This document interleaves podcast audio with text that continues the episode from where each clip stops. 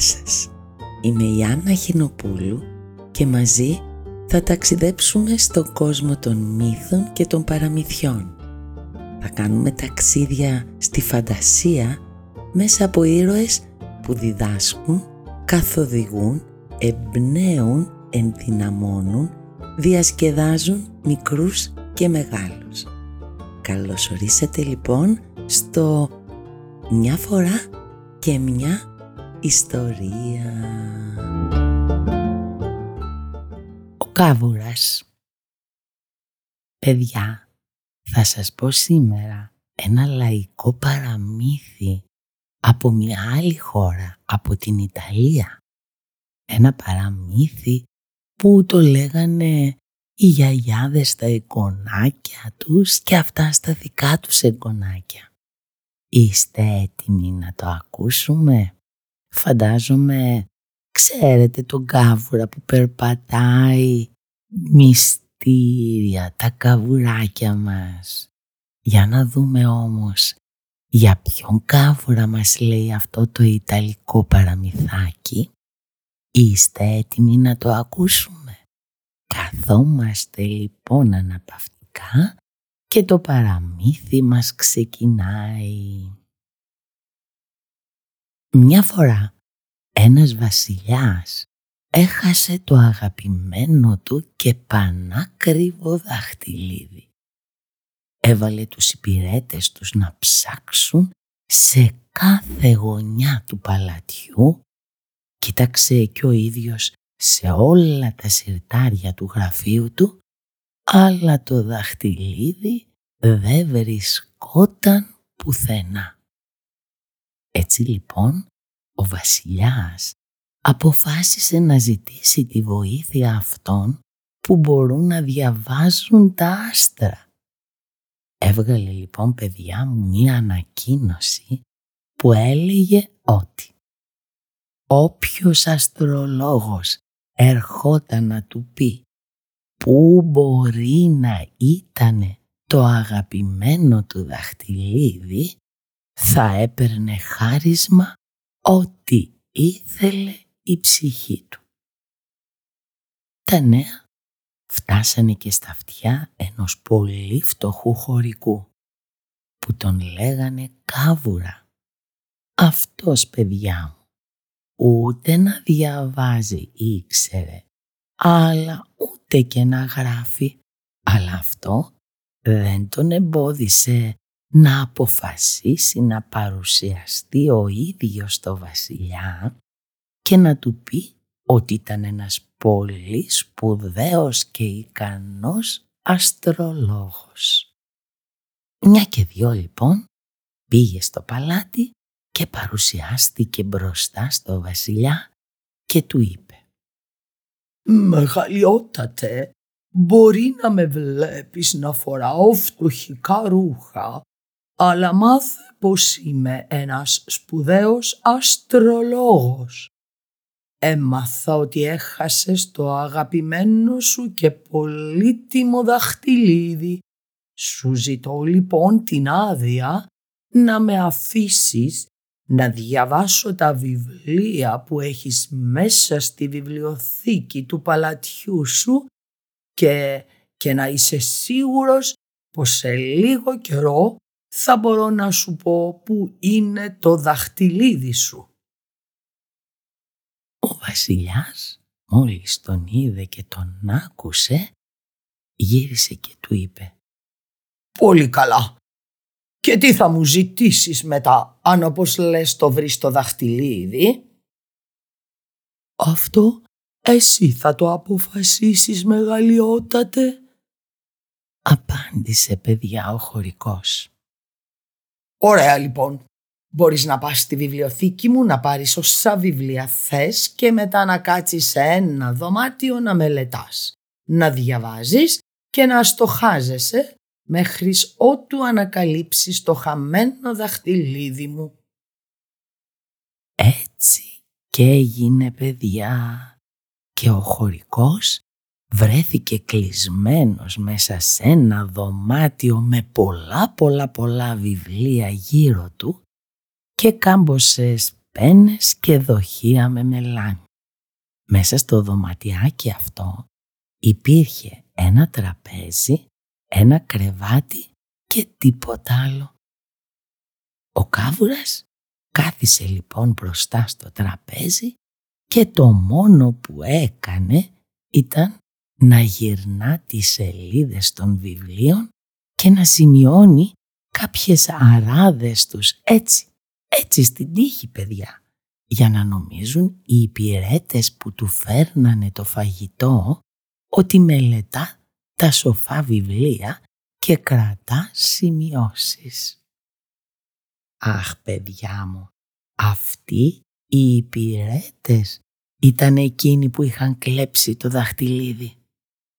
Ο κάβουρας λοιπόν μπορεί να μην ήξερε γράμματα, αλλά ήταν πανέξυπνος παιδιά και έτσι είχε καταλάβει από τα βλέμματα αγωνίας που αντάλλασαν οι υπηρέτες μεταξύ τους κάθε φορά που μπαίνανε μέσα στο δωμάτιο και τον βλέπανε σκυμμένο πάνω στα βιβλία πως αυτοί πρέπει να ήταν οι κλέφτες.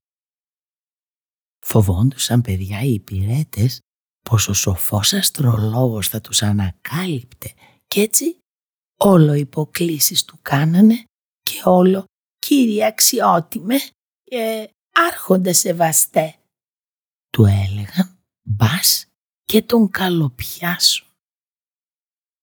Πέρασε παιδιά μου πια ένας μήνας που ο κάβουρας ήταν κλεισμένος στο δωμάτιο φιλομετρώντας τα βιβλία όταν ήρθε η γυναίκα του να τον επισκεφθεί. Αυτός αφού την καλοδέχθηκε της εξήγησε γρήγορα γρήγορα το σχέδιο που είχε στο μυαλό του. Λοιπόν, θα κρυφτείς κάτω από το κρεβάτι και μόλις ανοίξει η πόρτα και αρχίσουν να μπαίνουν οι υπηρέτες κουβαλώντας τα φαγητά και τα ποτά, εσύ θα πεις «Να ο ένας» και μετά «Να και ο δεύτερος, να και ο τρίτος». Κατάλαβες γυναίκα; Της είπε παιδιά. Η γυναίκα του κάβουρα παιδιά ήταν και αυτή ξύπνια και έκανε ό,τι ακριβώς της είχε πει ο άντρας της.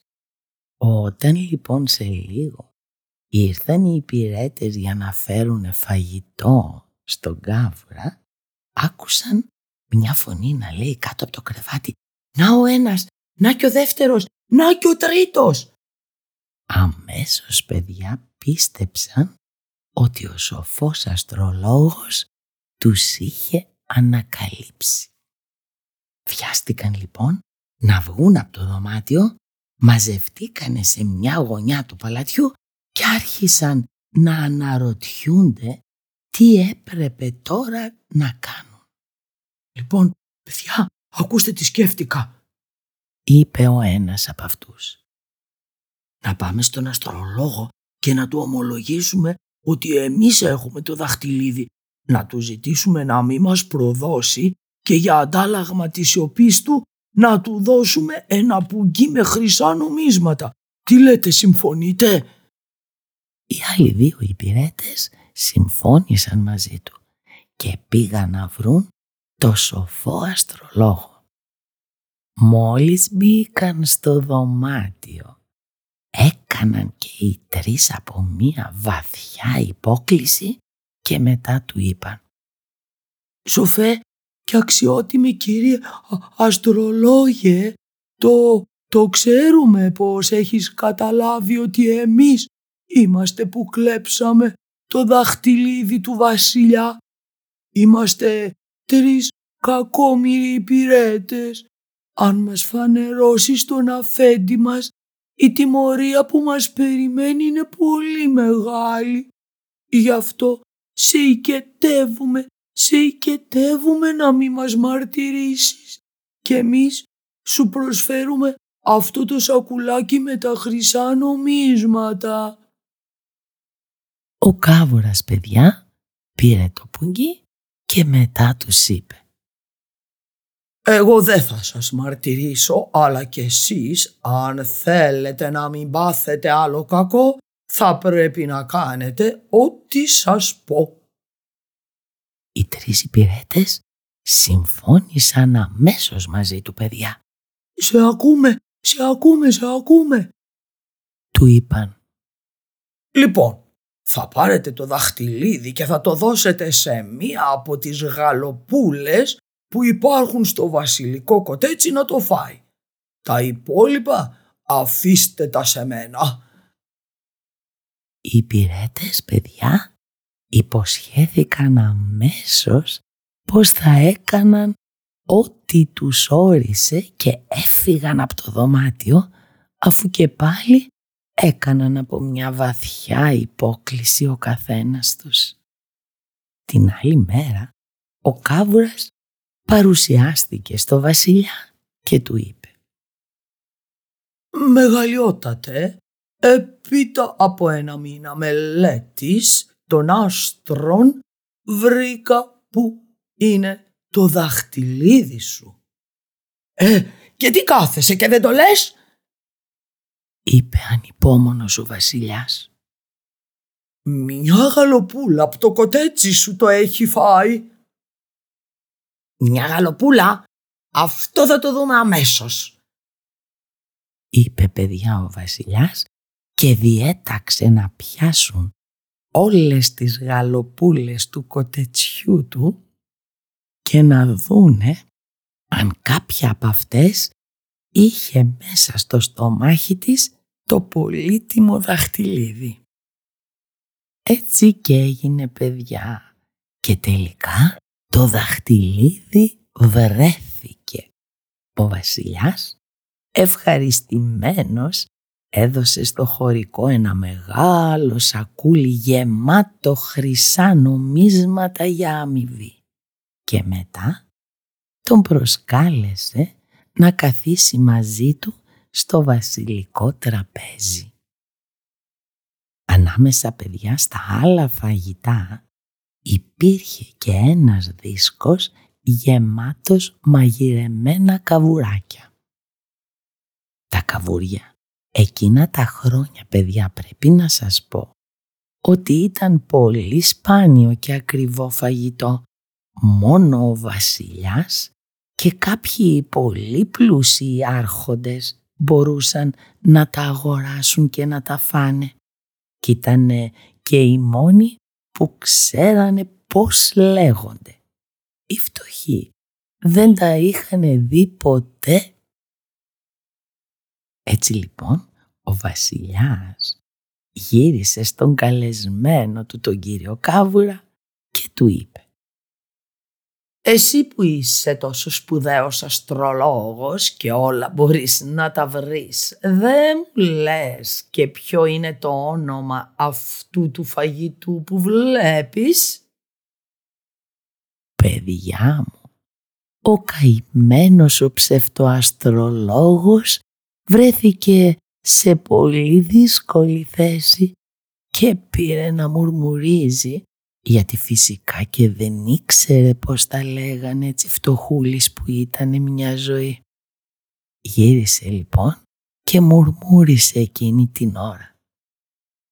«Άρε, καημένε κάβουρα, σε ποια δύσκολη θέση έχεις βρεθεί» Ο ψευτοαστρολόγος, παιδιά, αυτό το είπε για τον εαυτό του που δεν ήξερε πώς λεγότανε το φαγητό αλλά ο βασιλιάς και οι άλλοι προσκεκλημένοι άρχοντες καθώς τον άκουσαν να λέει αυτά τα λόγια νόμισαν ότι μιλούσε για τα καβούρια που από τη θάλασσα είχαν βρεθεί μέσα στην πιατέλα και έτσι όλοι θαύμασαν τη μεγάλη ικανότητά του.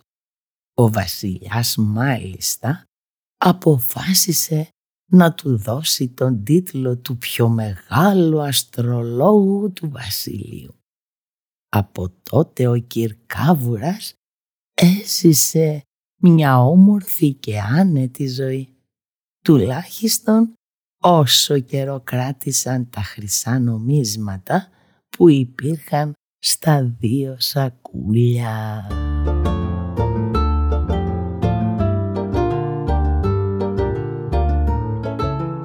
Είδατε παιδιά μου πόσο μεγάλο προσόν είναι η εξυπνάδα.